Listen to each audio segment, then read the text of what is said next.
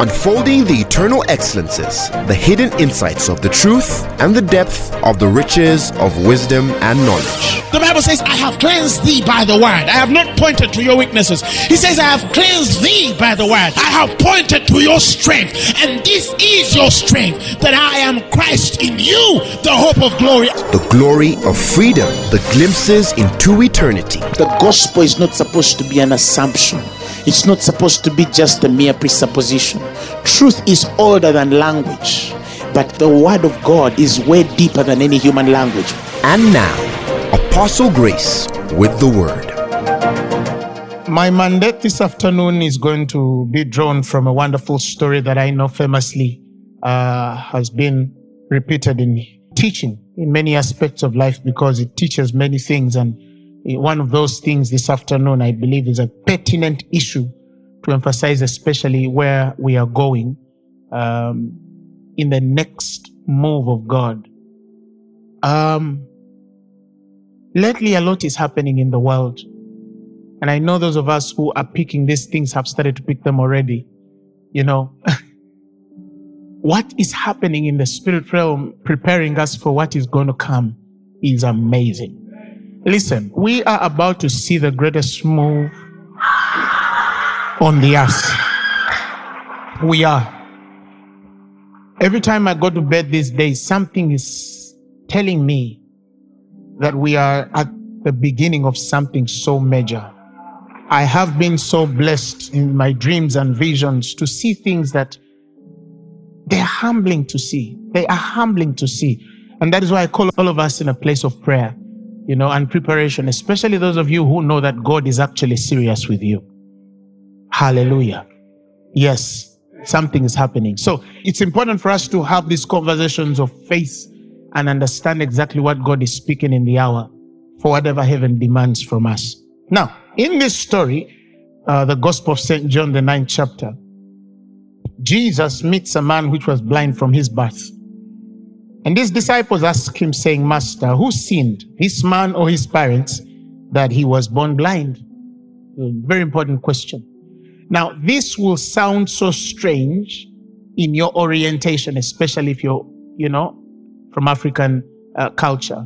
And of course, um, those of you who have gone to school from a westernized system, our thinking patterns are different, you know, from the Middle East and their traditions.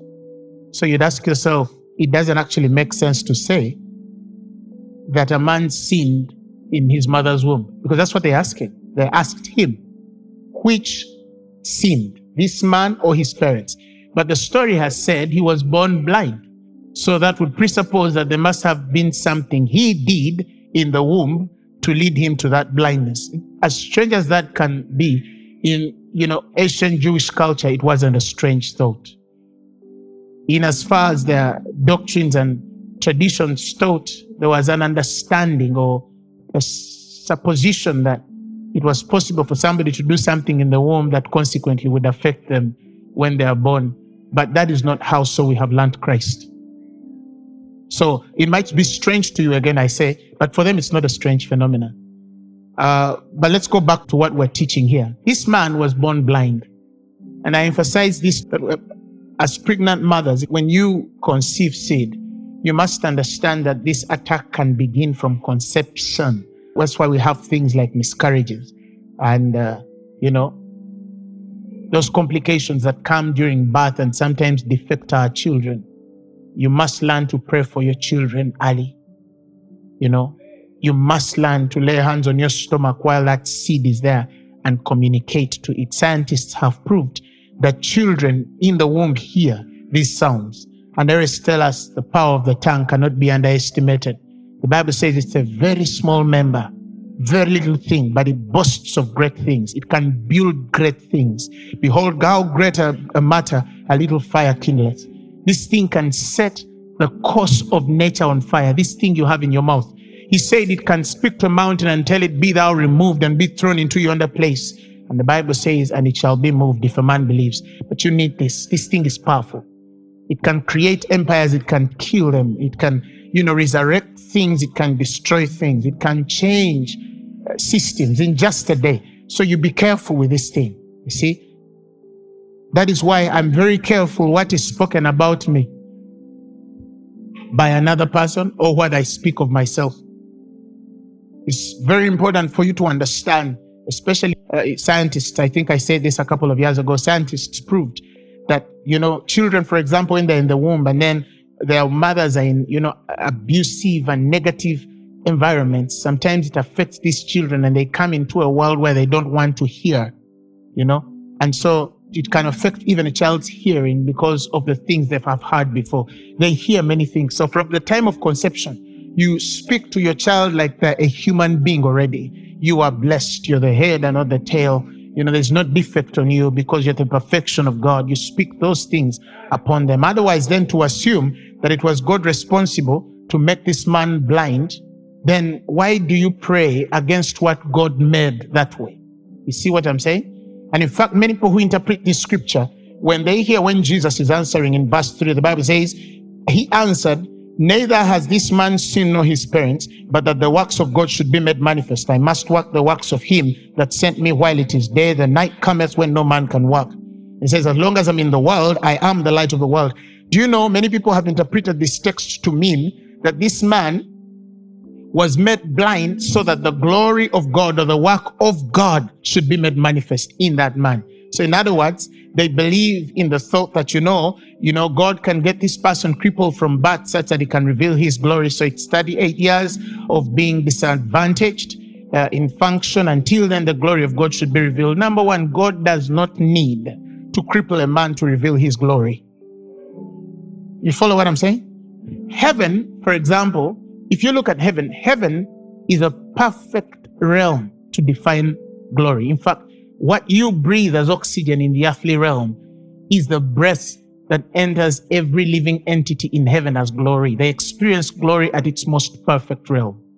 But there are no crippled men in heaven. There are no blind men in heaven. You see? So God doesn't need to afflict you with sickness to reveal his glory on your life. In fact, when you study the original uh, Greek to study the rendering of this sentence, you realize he says, neither this man nor his parent sinned.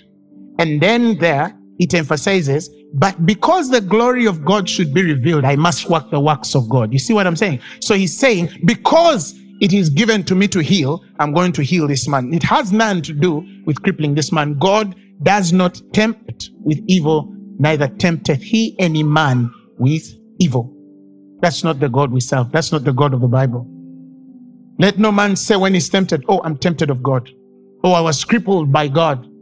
You know, the other day I watched a believer who said, Oh no, God made me this way. I got crippled this way, said that he would reveal this. No, no, no, no, no. The revelation of Christ, the revelation of his person, God, doesn't need to maim any man. God is so deep.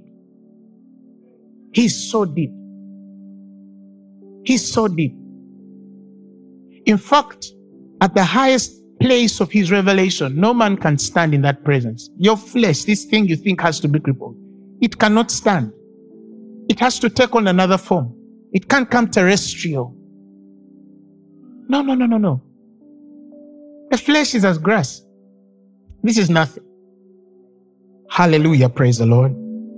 So, anyway, when Jesus had that spoken, where our emphasis of someone today is, he spat on the ground and made clay of the spittle. And he anointed the eyes of the blind man with clay. And he said, Go wash in the pool of Siloam, which is by interpretation sent. He went his way, therefore, and washed. And when he washed, the Bible says that man came seeing. And now there is the foundation of my teaching this afternoon. And if you want to write, you could entitle it The Odd Demands of Faith or The Peculiar Demands of Faith. That in our way of faith, there are things that are or could be demanded by heaven as a response to your faith in God, and some of which might not be conducive, might not be convenient to your arrangement and order. And I have seen people who because of that kind of frustration, would choose not to receive God's best because they are not convenient enough, they are not yielded enough for God to work through them to fulfill his perfect order. Such an example of a man who is blind and God, the God of heaven and earth, has to spit down on clay and make something out of that spittle and putting it on his eyes. I'd imagine there's people watching and they're like, like, did he have to do that? When you read in the verses before he was doing miracles, he lays hands, he speaks to them. Why don't you speak to this one like you spoke to the one you spoke before or the people you healed before? Some you just walk to and tell them, you know, walk or uh, wake up. This one, why did you have to spit on the ground to heal them? And I would see people who would be offended by the method God has used to heal. And I would see even some who would reject God's healing or the miracle of God because they are not comfortable with the method by which He has healed. Let me explain something concerning wisdom. You have this word called wisdom, Sophia. Sophia is generically the term meaning the wisdom of God as general. But Sophia is defined or expressed by two pillars. And those are the two words, Greek words. One is sunesis, the other one is phronesis. Sunesis is what you would call the critical faculty that commands your spirit to align itself to the order and purpose of God. It is easier to work with sunesis if you are of a learned spirit because the human spirit can be educated. You see? The human spirit can be educated. There are people who are learned, okay? When the Bible says that the Lord has given me the tongue of the learned to know how to speak a word in season to him that is weary. You realize here in Isaiah 50 verses 4, he's not speaking of a tongue of the land to know what to speak. The land spirit does not seek what to speak because it has been educated. It's somewhere, I think, in the book of Proverbs, where he says that the mouth of the wise, the Bible says, is taught. The heart of wisdom has an instructed mouth. You understand? It has lips of learning the place of wisdom teaches your spirit how to answer. It teaches your lips how to speak because you firstly receive the revelation of what it is that God wants you to speak, but He also gives you the language of how to speak it. Yeah, thank you. It's Proverbs 16 23. It says, The heart of the wise teaches his mouth and addeth learning to his lips. That's the heart of a wise man. It teaches your mouth. You know, it teaches your mouth and adds learning to your lips. So the wisdom of God teaches you not only what, but it also gives you how. Most importantly, how. Why? Because the revelation of God in its full counsel in many a times extends beyond what the human language can articulate. You will never have enough to explain the wisdom of God in your human language. That's why Paul speaks of a man who was caught up in the third dimension of the spirit. And the Bible says he saw things which the human language had not power to put into words. The Amplified says, I was caught up in paradise, 2 Corinthians 12 verses 4, and I had utterances beyond the power of man to put into words which man is not permitted to utter. But you see, these were utterances. These were utterances. But these utterances, the man had no power to put into words.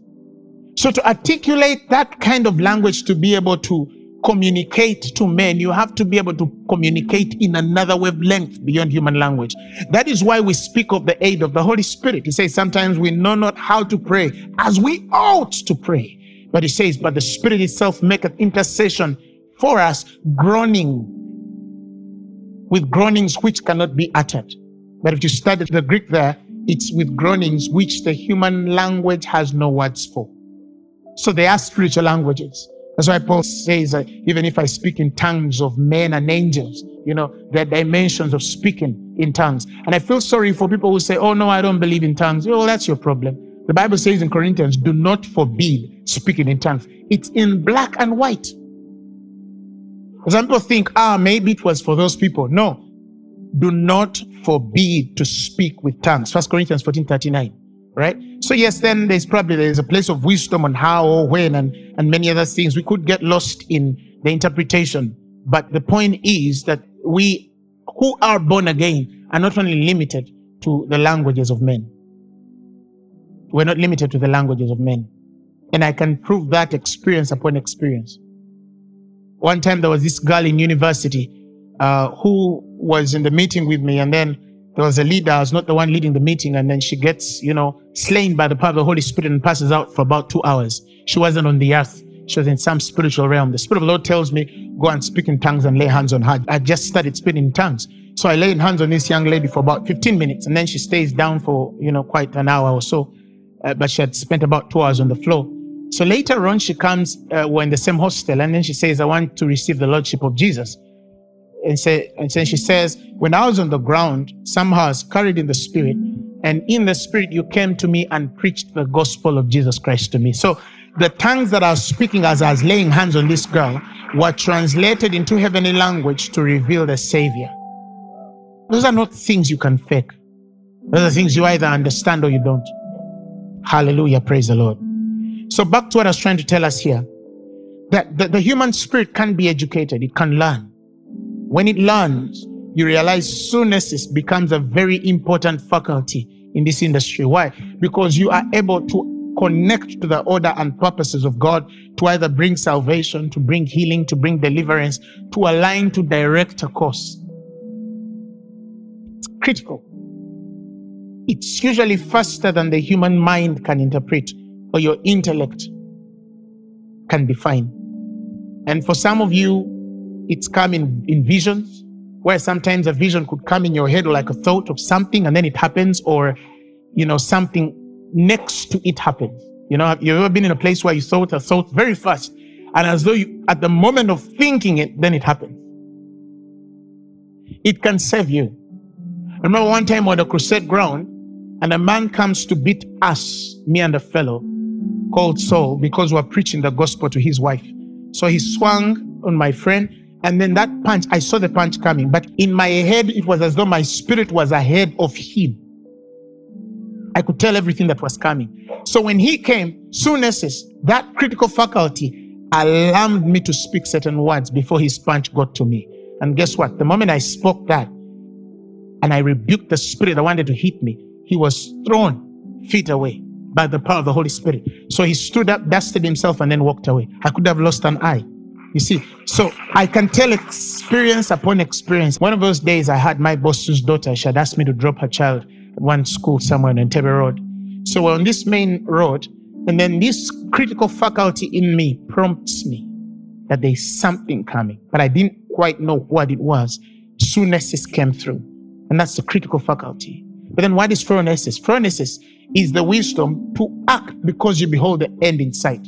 Now, phronesis is defined by the understanding of liberty. If you have not come to the revelation of the liberties of the Spirit, you cannot fully express yourself in the wisdom of phronesis because it's the action that should follow the prompting of sunesis.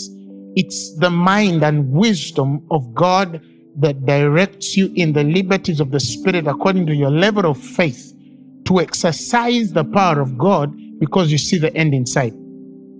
When you enter that liberty, of course, a lot of death has to take place because when you are expressing yourself as a demonstrator of the Holy Spirit, when you are in such liberties, it better not find your flesh awake because you might use that liberty for occasion of the flesh, which is a wrong thing. And I've seen certain people got out of order because they have connected to phronesis. When you enter that realm, it's easy to become carnal because you can command many things. I can demonstrate power anyway. I can point at a person and the power of God will go through them. I can look at you and the power of God will go on you. You understand? I can heal you with my shadow. I can use my hanky to heal you. You've seen that. You understand? But it must be so dead. It must find you in a place that is so connected and submitted, 100% yielded to God, that the expression of that liberty then be not an occasion to serve your flesh, but a place to serve God and introduce men in the liberties with which you express, you know, healing. That is why when I'm healing the sick, you realize in this ministry, it's so easy. I can speak and say, the lame are walking, get up and walk. And, and it's so easy. You know, but if I choose to lay hands, I would lose lay hands and, and it would work. If I choose to, you know, call a name or do whatever, whatever I feel in that liberty, you know, when the Bible says the Spirit of the Lord shall come upon you, and whatever occasion serves thee, he says, do whatever you want, because the Bible says God is with thee. And then you find a man, I think it was Saul, which was not a prophet, prophesy.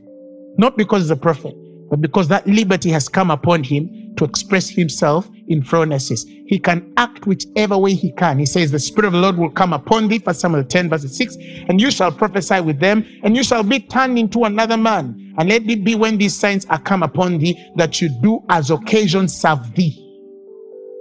You do as you will, for God is with you. I've seen that there are places where the liberties of the Spirit can push you to a place where you hear the Spirit tell you, How do you want to heal this person? The way you want to heal them is the way I'll heal them. The way you want to turn this is the way it will turn. Th- that place is there.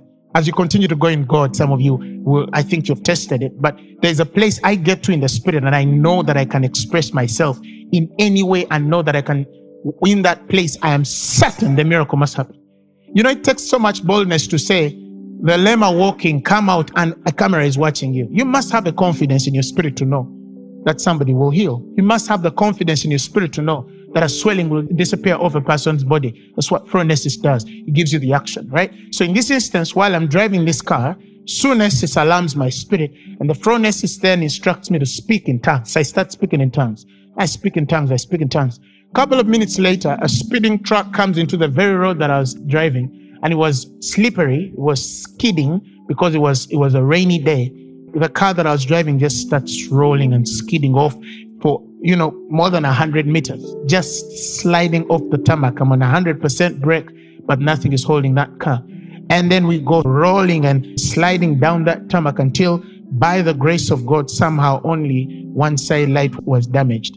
That accident if I can tell you by what I saw spiritually, I was going to enter a huge truck and the story would have been different. So my life is preserved simply because there was a nudge in my spirit that was awakened to a danger and the action then was to speak in tongues. But the tongues that I spoke were translating for me a place to preserve and undergird my life. Now, I cannot tell you how many people are dead right now. Yes, glory to God. Glory to God. I cannot tell you how many people are dead right now because they never listened to that voice? I cannot tell you how many people are in danger right now because they never listened to that voice. We're in Kyambogo, and I think some of you remember. I'm praying and I see this young man, and by the Spirit, I could sense that his life was in trouble. So I tell the young man, I said, Where do you live? He tells me, live somewhere in Banda. I tell him, The Lord tells me, shift this week. I don't have money. I say, I don't care whether you have money. Shift this week. So the boy obeys the voice of God and then he shifts that week. Now, one day after he had shifted, the house he was living caved in and fell. It fell to the ground flat. Now, he was just a day away for us to hear a different story. When he received divine instruction, he simply moved out of that building. And just the next day, now he comes to testify the following week that the building fell. By God's grace, he had shifted. You see what I'm saying? You can be saved. That is why I pray for you in the name of Jesus. That may sunesis and phronesis work effectually in your life in Jesus' name. And all saints said, Amen. It can save you. It will make you meet the right people, position yourself in the right place, relate to the people you're supposed to relate to. It will save you of many things. And every time I have ignored that voice, I've been in danger. And God has given it to all of us who believe. But you see, because some of our spirits are not educated, we have not awakened that part and exercised ourselves in that to be able to sense that. But all of us have that. You call it a nudge, prompting, we all have it, it's there. For some, it's just more alive than others. But through exercising your spirit, you can actually awaken that part. You'll see you'll stay out of danger. Now, why did I go there? Because I wanted to show us here, Jesus could have healed anywhere, but he was simply expressing himself in the graces of phronesis. He chose that day to spit on the ground because there was a lesson there. Because remember, Jesus never did any miracle to show off. He says, I do as I see my Father do. It's a very deep thought to even think that every work of the Christ had a certain instruction of the Father and a way or pattern in the heavenlies for us to interpret in understanding this person. When you study that way, every miracle, every work of God comes with a definitive instruction. Now, some of you only just see him spitting on clay and making, uh, you know, uh, something out of that and healing this man. But if we now go now to demystify why clay and from where the man's body comes from and the place of sight and Siloam to be the place of sent. And we see that he receives sight when he is sent. And, and we can start now breaking layer upon layer and find complexities in the simplicity. Because every miracle of Jesus Christ is an instruction. Are you following what I'm saying? Everything he did came with an instruction. When you see that, you realize for you to build a lasting ministry or course of testimony in your life, everything you do in Christ has to be instructed to the end of instructing and multiplying grace on those who listen. It doesn't end with us. Hallelujah. Now, that's a deeper thought. So that's why you see this man say, let us labor that we might keep the things we have route, that we, our reward might be full in the end. That's another level. That's another level. This is John. He says, look to yourselves that we lose not the things which we have wrought, but that we receive a full reward. How do we not lose them?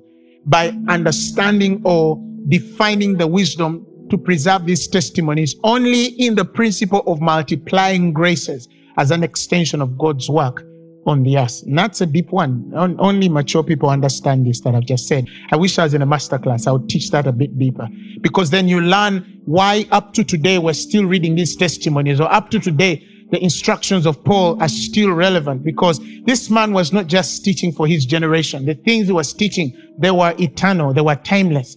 And so in expression, everything, every ordering of the spirit and every step he does, every journey he does comes with an instruction to perfect this body for the work of ministry. Are you following what I'm saying? You have to see life that way. If you're a minister, you learn to minister differently. You don't just come on the pulpit to worship. You know, you worship as an epistle. You know, you don't just worship for people to be blessed by your song. You worship because people have to read something of you and you're taking people where you have only been, you know. You're not just singing a song. You're not just singing a song. God help us. God help us. God help us. But back to this. So we see um, this man healed, but God's way and on God's terms. Strange and peculiar, or peculiar as they could be, they're his terms. The point is, the man needed to see. The man needed to see. But God used odd ways. It's not the first time it has happened. If you have read in the book of Second Kings, the fifth chapter, story of Naaman, this Syrian commander, he comes to Elisha because he's leprous and he wants to be healed.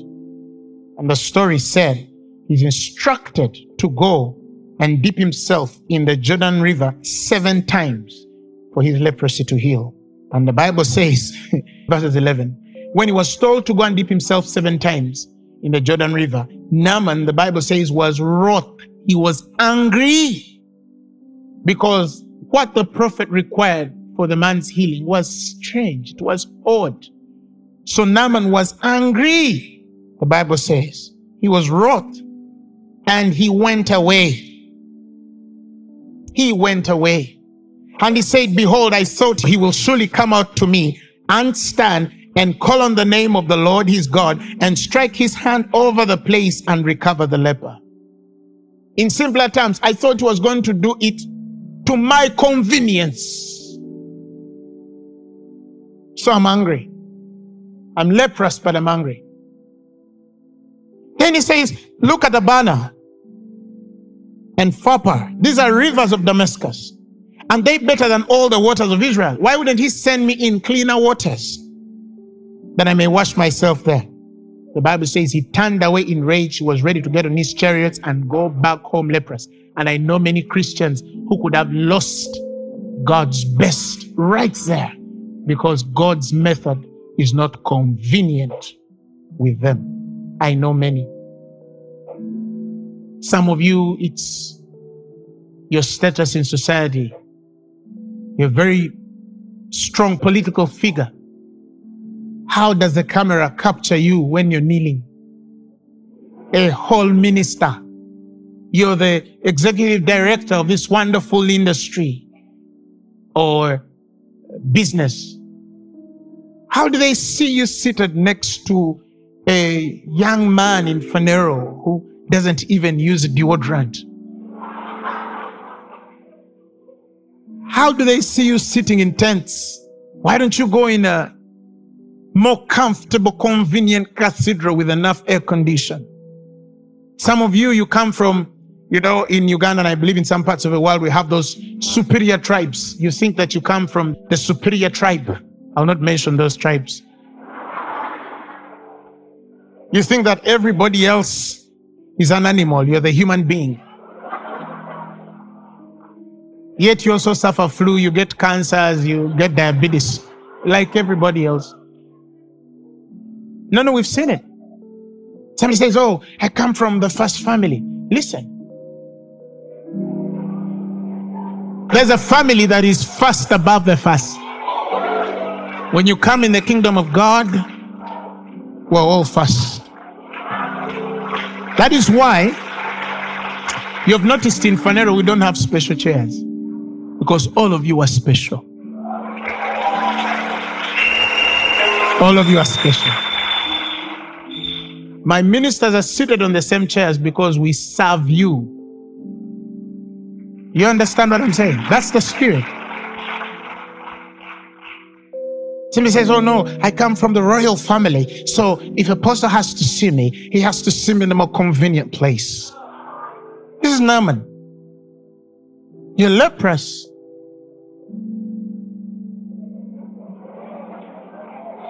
I've seen it.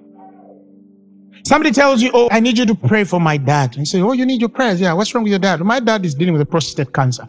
okay, bring him on Sunday. Uh, Apostle, it's not likely. It's not likely. You know, dad is not comfortable where, like, the many people, he's not comfortable. Like, you know. Can you please come home? So what's the difference between you and this person who says, oh, oh, oh, oh, Jesus, I know you want to heal this guy and we want him to see. Yeah, no, no, no offense. But why would you have to spit on the clay? Why would you have to spit on the clay? Wasn't there any other way you'd heal this individual?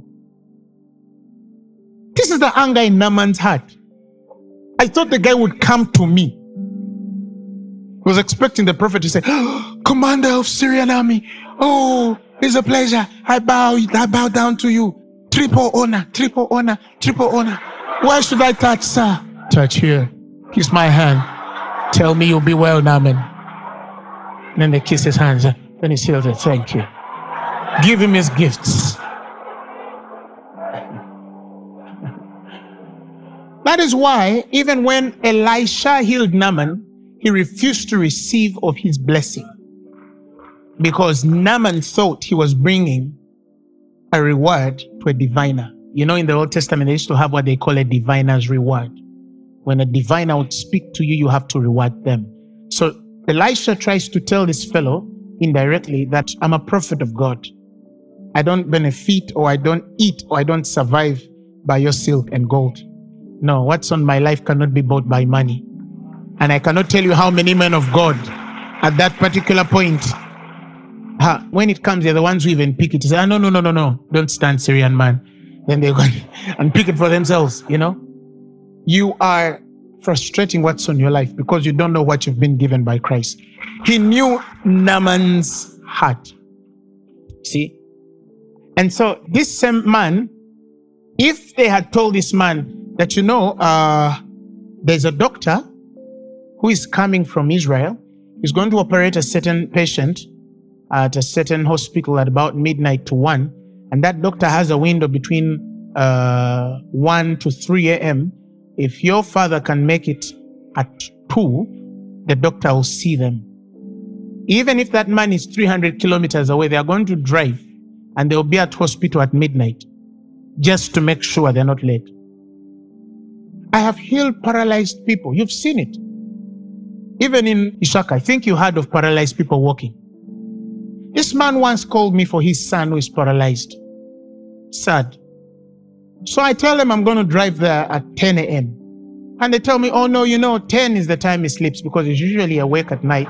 So we can't have you at 10. But what you can do, you can come at 4 when he wakes up. So I had to adjust myself to the convenience of the guy sleeping. I didn't go there. I didn't go there. Because some of you are like that. Tell your neighbor, be convenient for God. Be flexible for faith. So you have faith in a doctor who is going to fly in from another country, but you don't have faith in God. But you're here saying you believe God. No, that's not how life works. That's not how life works. You have been sitting in the church five, six, seven years. You're listening to the gospel. And then an unbeliever comes from nowhere and convinces you. And you say, no, God, Prince Charming. God, Prince Charming. Prince Charming. Let's go. I tell you, one of the primal consecrations that defines your seriousness with God is how you relay your options, your priorities. God is first. Agape is the highest form of love. It's deeper than what you have for your mother. It's deeper than what you have for your children. It's deeper than what you have for your spouse. Somebody should never tell you that choose between me and God. That, no, some of you, by the way, would choose Prince Charming. Any day, say, let's go. Let's go, brother, let's go. No, some of you would. We were preaching one day in a crusade somewhere, and I met this young lady, minister to her. We went door to door during the day because we had the crusades in the evening. So instead of staying in the room, I would prefer going door to door. I love, you know, going door to door and preaching on the streets. I love that kind of thing. So I preached this lady. She's convinced. She says, I'm convinced with every ounce of my being that I'm ready to take Jesus Christ as my Lord and Savior. But my husband. So I asked her, What about your husband? She says, Now, if I go to heaven and he goes in hell, it won't work for me. I kid you not. It won't work for me. So she says, What you will do convince him to receive Jesus. So when we go to heaven, we go together. But if he's going to hell, he's right and die together. Some of you love each other so much that you look like you're demon possessed.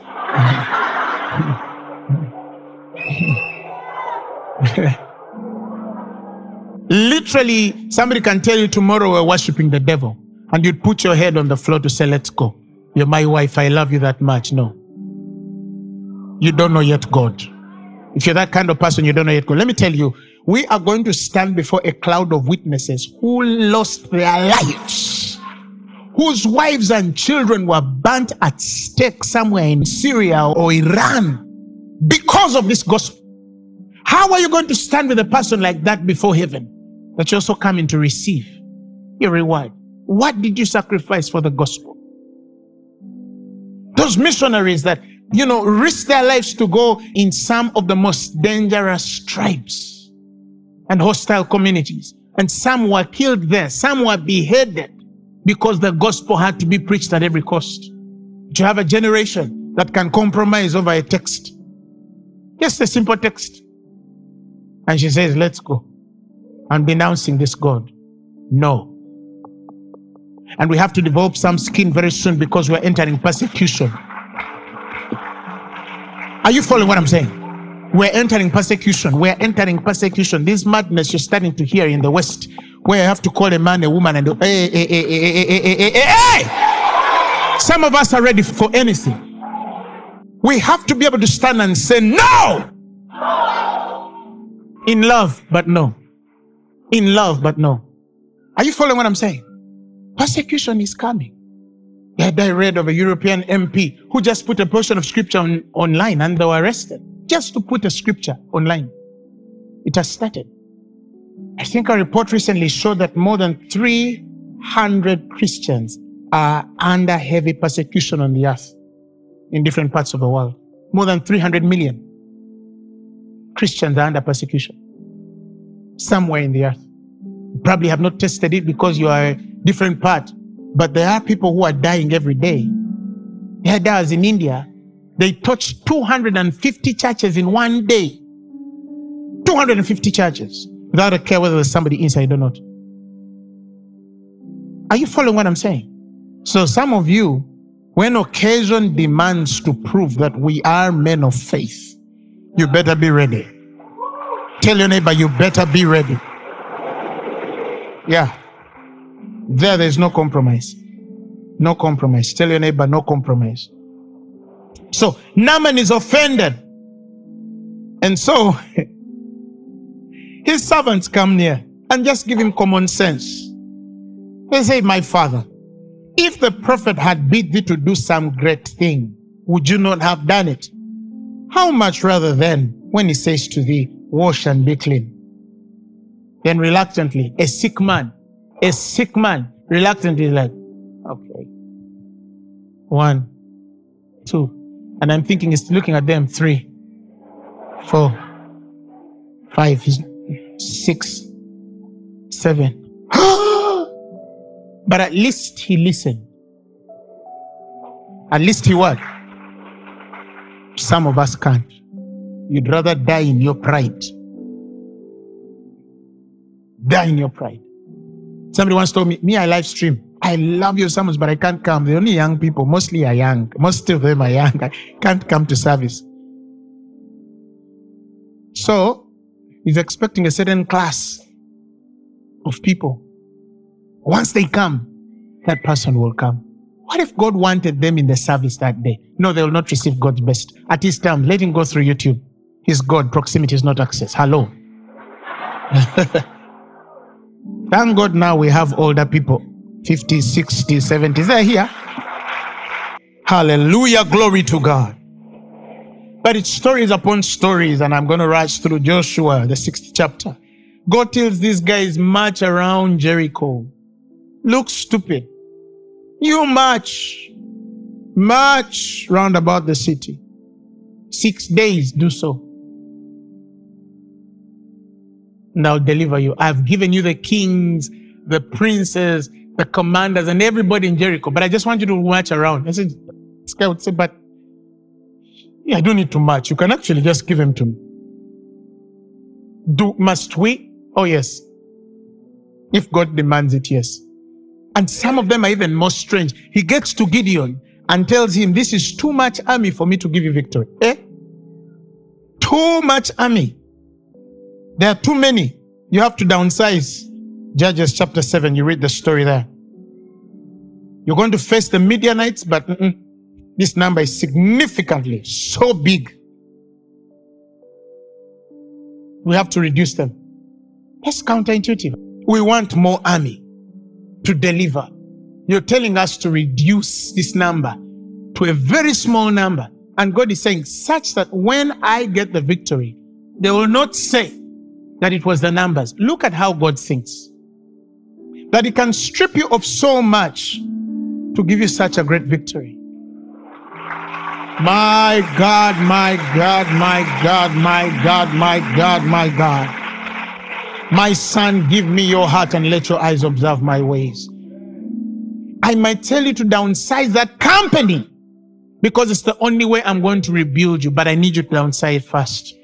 I know that your pay is going to go a little lower. They were paying you more than this, but this is where I want you to start for me to build the right testimony on your life.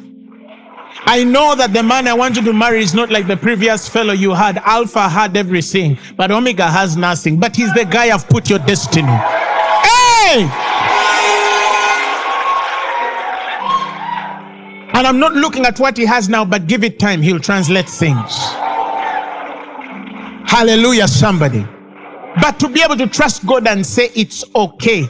As long as this yields and, and aligns itself to your will, I'm willing and ready to debase myself. Sign those keys back and tell them, I love this house, sir, but I feel it's not in the line of God. Over to you, back to you. Give it back, give it to the person you need to, but I feel I cannot compromise myself in this matter. God has brought me this far and He has invested so much in my life to sacrifice my destiny on a rented house, not even a built one, not even in Munyonyo.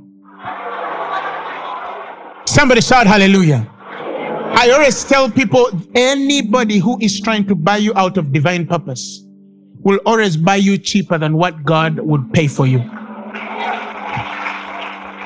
If they're offering a Mercedes Benz, God can offer more. If they're offering the poshest house in the world, God is saying, This is your worth. Satan is selling you less. Remember Jesus?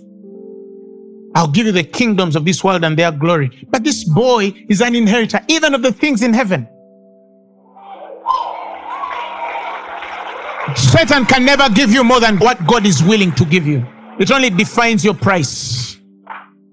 Hallelujah. Shout glory to God. So you see God reduce and reduce things in your life sometimes because he wants you to do the right thing. Because you believe God. Remember a time when I was banking once, these guys brought a deal of a lifetime. Deal of a lifetime. Because it was meant to change my story. it was big. It was well planned. They just wanted me to do one or two things so they would defraud that bank. And the way they had done it, it would never trace itself to me. I know how I understand. I banked for so many years and I worked in the system, so I know how to manipulate them if I was carnal. But in my spirit, I was like, if these guys can offer this much, I must be a blessed man. So I look at them straight in the face and I tell them, No, I'm born again. I'm not going to do that. Now, little did I know just four or five years later from that day, God gave me. You know, you know, looking back and you're like, oh my God. If I was carnal, I would have sold my birthright. But I wasn't. I was not even tempted because I already knew who I was. Are you following what I'm saying? So some of you, you're going to find yourselves in places where you will have to respond to faith by debasing yourself, by taking less. Sometimes you will even have to introduce yourself lower to win bigger. There was a very interesting man of God who attacked Phaneroo in its, you know, inception. And this guy was vehemently attacking us and he spoke many bad words. And, you know, he would even find our members and, you know, give insults on them. But he was, you know, a clergyman in a certain uh, Christian institution that I will not mention. So he used to speak all these ugly words about us. So one of those days, I am in the airport, in the lounge, waiting for my next flight in transit. And so I see this man in a corner, glasses, you know. And so I said to myself, this is the man that has been tormenting us. Jesus, what do I do? And I hear that Sunesis tell me, wait for the opportunity. I'm going to create an opportunity for you to bless him. I said, I'm waiting. So I watch him and I watch him and I watch him. Thank God his flight was leaving a couple of minutes before mine. So they announced his flight. I think it was written on the marquee. And then he gets up to go. So I rush. I say, Papa, how are you? So he looks at me and he confuses me. I think as one of the boys at church. Oh, you lost. I don't see you. He starts having a conversation like he knows me. I'm like, wow, the guy didn't even know me. You know, there are many people who don't know Apostle Grace. Do you know some of them even find me on the road and they say, You go to Phaneroo? Yeah, I tell them I go to Phaneroo. oh, I like that man. But they're talking to you. I love his preachings. Wait, you look like him a bit. Are you his brother? so you know those people. Or some you meet them and tell them, oh, Phaneroo, and they say, ah, And then they look like they're disappointed. They're like, I thought Phaneroo is a big guy.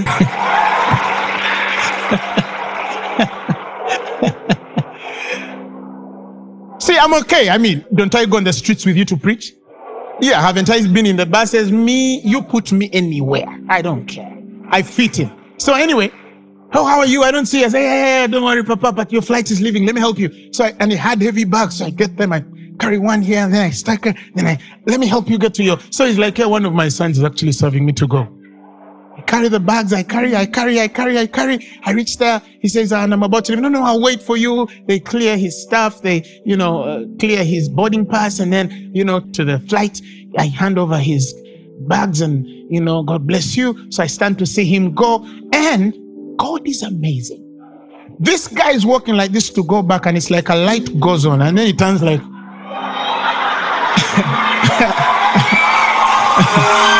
so when it turns like that, I, sense in my spirit something has told him, wait a minute, wait a minute. But I'm the kind that keeps them guessing. So I just say, bye bye. I disappear.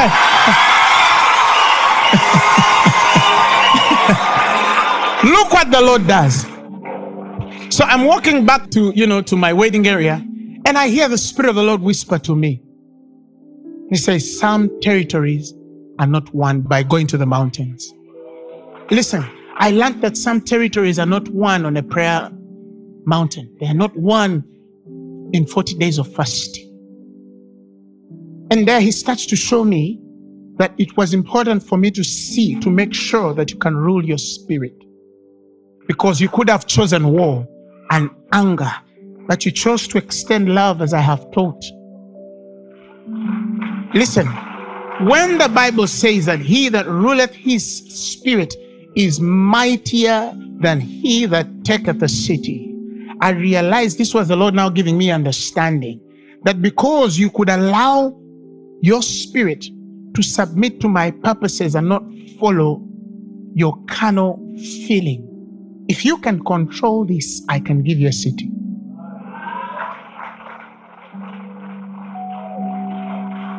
Did somebody get what I just said?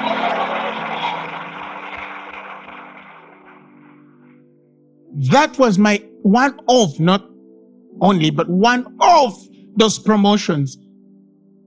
I knew that when I come back to Kampala, I was to add more chairs. I knew. I returned back and we added more chairs because I knew this was God telling me I've grown your ministry. But you see where the test was? The test was in debasing myself from the pastor, the man of God, apostle, to a servant to lift this man's bags to the flight. And some of you, it might take that debasing to win God's best. Let me tell you, I always tell people, and this is not a, not a place of boasting, it's the truth. No man is where they are by mistake. There are things that have tested us, we just don't tell you everything. Some I cannot even explain because those are my own things with my God, but I'll tell you something. I have realized that God can ask for the strangest things from you for you to access His best. He can ask for the strangest things for you for you to access His best. Another day, I'll tell you one more story. This fellow, you know those men of God who meet you and then they laugh with you, but then behind you, they're speaking different. So I meet this brother who, you know, they speak, oh, hi, how are you? Well done, man. It's ministry. You're doing well. And then they get back and then they talk about you. Talk about you. So one of those days, this fellow does the same and I get to know and you know, even his friends are concerned, they come and say, but why is this guy doing this? I know it in my spirit. And I'm not somebody who listens to rumor. No, I'm somebody who actually, if you tell me something, I'll pray about it to see, is it true or not? You know, some of you just go for everything spoken. So you can actually be, you know, disconnected from a person you're not supposed to be disconnected to. But I prayed about it and the Lord revealed to me that the brother was dealing with envy. So one of those days I hear that there was an announcement of a meeting, a crusade he had, big meeting. And the Lord told me, pay for it. So I paid for it. He didn't even know. He didn't even know because I didn't announce. I just went through a certain way to make sure that he cannot even connect that it was me who gave that money. What was I doing that? What was I doing that? There's a difference between being a father to your generation and a father in your generation. Those two things are different. Some are fathers in a generation, some are fathers to a generation. The price is different. Price is different. The Bible says the hearts of the fathers shall turn to the sons, and the hearts of the sons shall turn to the fathers. Whoever turns first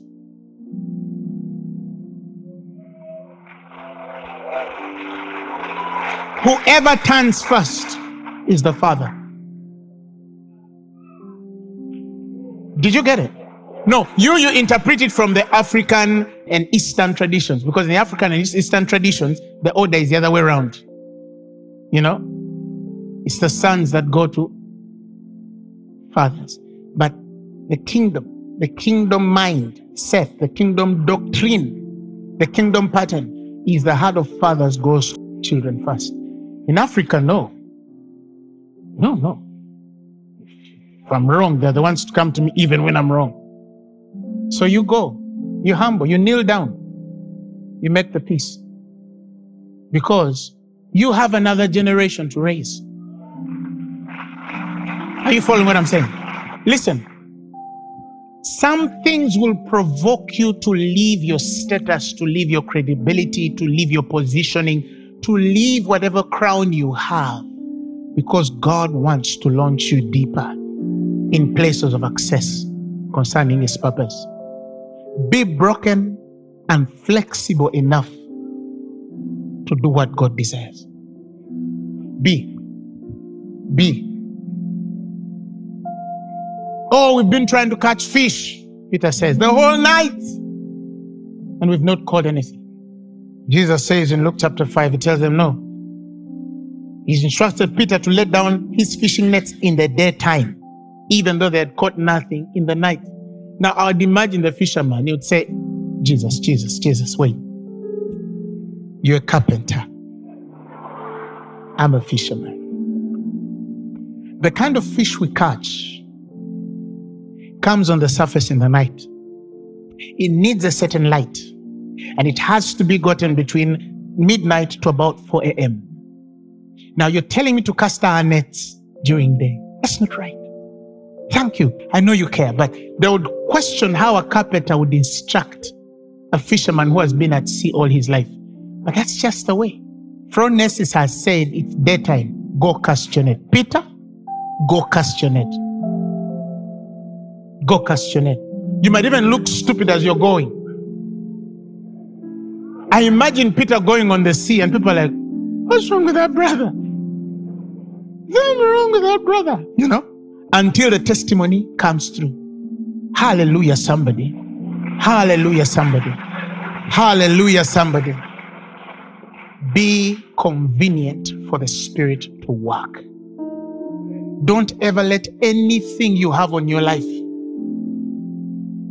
to discourage you or separate you from the perfect will of God concerning your life. Be willing to do anything to have God's best in your life. Never be offended where you know this is a response to your faith. Some of you feel ashamed to testify even about Christ. I mean, how do you talk to your cool OB about Jesus? Oh, we are still at that level. Some of us, we are too dead to live is Christ. Hallelujah, somebody as we seek your face. May we know your heart, feel your presence, acceptance as we seek your face. Move among us now. can reveal your power. Show your presence, acceptance,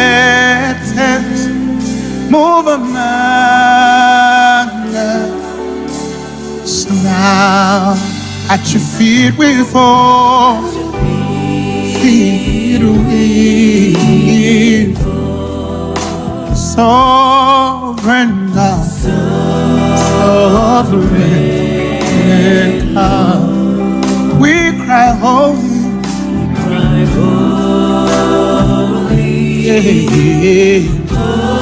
holy at your feet we fall. Sing it again. At your feet we fall. Feet we fall. Sovereign God. Sovereign God. We cry holy. Oh, yeah. At your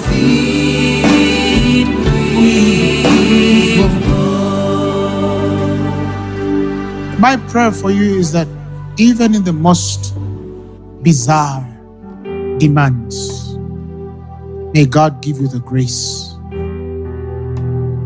This new property we bought three years before, the Lord led me to go there with somebody to pray for it at 2 a.m. And we knelt on that ground at 2 a.m. It was strange. God told me the window to buy is now. We knelt down. I got soil, prayed. Three years later, somebody came and said they're selling that property, and we bought it. God will ask sometimes for the most strange demands. But if it is God, I pray that you'll never miss Him. That your pride never gets in the way of God's purposes in your life. I speak understanding in your life. I speak grace and favor. May God help us not to miss what He's doing. May we do His best in Jesus' name. And all saints said, Give the Lord a mighty clap of praise. Come on, celebrate Jesus. Celebrate Jesus. Celebrate Jesus. Thank you, Lord. Let me do one more thing. If you're here and you've never given your life to Jesus and you want to be born again, repeat these words after me. Say, Lord Jesus, I thank you because you died for my sins and you were raised for my glory. With my heart, I believe and I confess with my mouth that you are Lord and Savior of my life. I'm born again. Amen. This sermon has been brought to you by Phaneroo Ministries International. For more information, contact us on telephone number plus 256 200 999 400 or email us at info at phaneroo.org. You can also find us on the web at www.phaneroo.org. Follow us on our social media platforms on Facebook, Instagram, and Twitter. Subscribe to our YouTube channel at Phaneroo Ministries International. Or better still, feel free to join us every Thursday for our weekly fellowships at the Uma Upper Gardens from 5 p.m. to 9 p.m. and for our Sunday services at 9 a.m. and 11 a.m. at the Uma Multipurpose Hall. Phaneroo, make manifest.